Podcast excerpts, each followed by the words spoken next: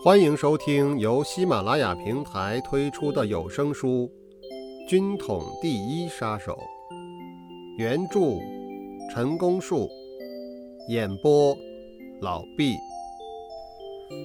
第十七集。二十三年，即一九三四年夏，北平站在组织系统上和作业程序上又有了改变。原先主持华北地区工作的郑介民先生已奉命调回南京，另有重要任务。所派特派员一职暂由邢山代理。不久又改派张师、张行深接任，这是属于特务工作体系的。郑介民先生原在例行社及复兴社方面的职务，派来阮奇负责，这是属于秘密组织的。北平站和天津站的对上关系，也就是平津两站与局本部的指挥系统，已由单线传达改为双线来往，不一定非经由特派员承转不可。换句话说，平津两站的工作地位提高了。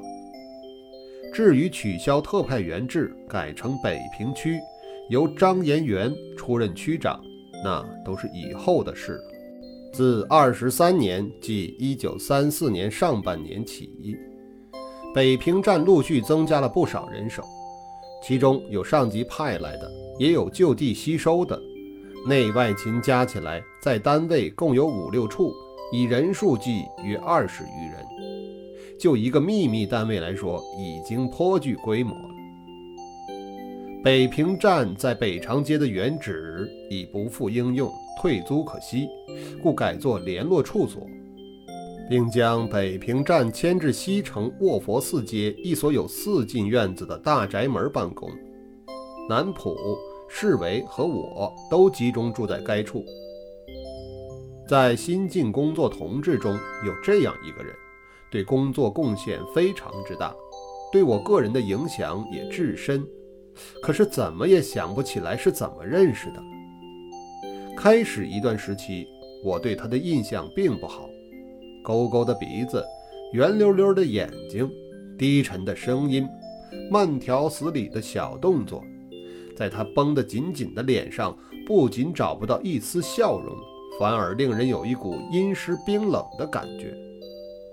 不过他总是表示有勇气，敢冒险，就是为了这一点，才延续了我们之间的交往。初次见面时，他自称姓王，名文。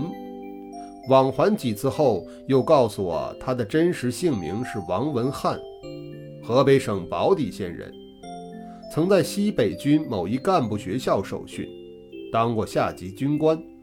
家里父母健在，兄弟众多，他排行老大，有房子有地，并不需要在外面赚钱养家活口。志趣所在，希望找一条正当出路，虽不求光宗耀祖，亦有以报效国家，颇有男儿当自强的气概。彼此接触多了，我修正了对他的观感。他是个实实在在、毫无虚假的人，心肠好坏虽然还觉察不到，言谈之间却充分流露着正义感。有个小节，他之所以说话那么慢。原来是稍微有一点结巴，说话说得慢一点就显不出来了。经呈请任用后，奉上级批准，王文成为北平站的正式工作人员。我分配他在行动组听市维兄的指挥。我和市维王文三个人一起去过天津，我和王文两个人也去过天津。跑来跑去都是为了制裁吉鸿昌这件事。可是天津市区辽阔，又分成好几个不同的租界，论人口总在两百万以上。若是没有可靠的线索，大海捞针到哪里去找呢？像以往那种吉星高照、可遇不可求的幸运事，又岂能常常降临呢？有一次我们在火车上聊天儿。没想到居然聊出名堂来了。起先，我和王文做业务谈话时，只听他说，在西北军的时候见过吉鸿昌，如果再遇上，还能够认得出来。这一次我们东拉西扯，王文又提到了他还认识石友三，眼门前儿就有一个很要好的同学，也是小同乡，正在石友三身边当副官，这真是太妙了，又是一个求之不得的好因头。此刻是在火车上，耳目众多，不便多谈。我也没有追问下去，预备找一个机会再详详细细的进一步了解这件事。为了在王文身上无意间发现的新线索，我脑子里也琢磨过，能不能把吉鸿昌、石有三这两件工作分别的同时进行，来他个双管齐下呢？因为干一个也是干，干两个也是干，再仔细一盘算，恐怕不行。本身的力量还嫌太单薄，看情形还是集中人力，一个一个的干比较妥当。我们到了天津，第一个接触到的就是天津站负责人王子香大夫，他总是表示由衷的欢迎。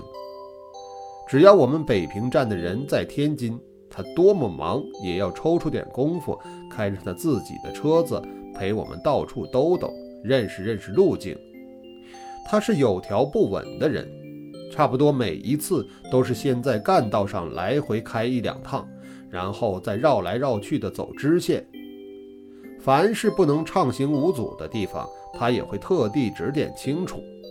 看样子，他对于特务工作这一门倒是颇有几分天赋。王子香也有忙得实在无法抽身的时候。他会托天津站的老同志吴平代表他照应我们，而这位吴平同志从小在天津长大，对天津卫可以说是了如指掌。由他做向导，带着我们去的地方很多很多。所谓一趟生，两趟熟，渐渐的，我们对于这个包罗万象的大都市也不再全然陌生了。王子香大夫多次留我住在他诊所里，不必每次都去开旅馆。可是我总觉得有些不方便。他又指点我为什么不到小白楼租一间房子住。小白楼是地名，在天津市特一区。提到特别第一区，也是我们中国遭受外辱遗留下来的一个烙印。这一块地方原是德国租界旧址。在第一次世界大战后收回，遂改为现在的特一区。虽然由天津市政府管辖，可是与其他行政区并不完全一样。除了保留若干原有的形态，如交通建设等外，最显著的不同处就是无国籍的外国人特别多。这一带有公寓式的小房间出租，每月租金二十块到二十五块。比每天三至五元住旅馆便宜得多。如果吃饭按顿计算，另外还有佣人照顾茶水。不过那个时候住得起这种房子的人却并不多，而喜欢住在外国人家里的更是少数中的少数。对我们来说，除了在花费上便宜之外，还有更大的方便之处，那就是用不着向谁登记姓名。随你张王李赵，只要先把房租付清了，随意去留，没有人管你姓什么、干什么的。住进去的时候，严明限住一个人，如果偶尔多一个人过夜，也不会受到干预，只要对佣人意思意思，他还会加一条毯子给你。经营这类分租房间的人，不是犹太人，便是白俄。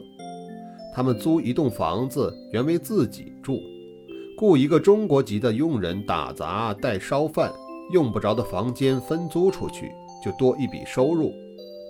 供给客人的饭食也是他们伙食里匀出来的，这些都是精打细算。他们租一间给我住，那就更划算了，因为我三天两头不回来，连电灯都不用开。我在天津的时候，王子香大夫常接我到他家去。其实他的家也就是他的诊所，反正也只有他光棍一个人。招待客人起坐的客厅，有病人起言来就医时，自然就成为诊室了。客厅里有几只玻璃柜，里面整整齐齐地摆着些个大大小小、各式各样的玻璃瓶子。不用问，瓶子里一定都是药。看到药，引起了一个意念，不期然就把话题转到毒药上面去了。我对这个问题非常敏感。而且兴趣浓厚，因为总有一天得用着这类东西。第十七集完。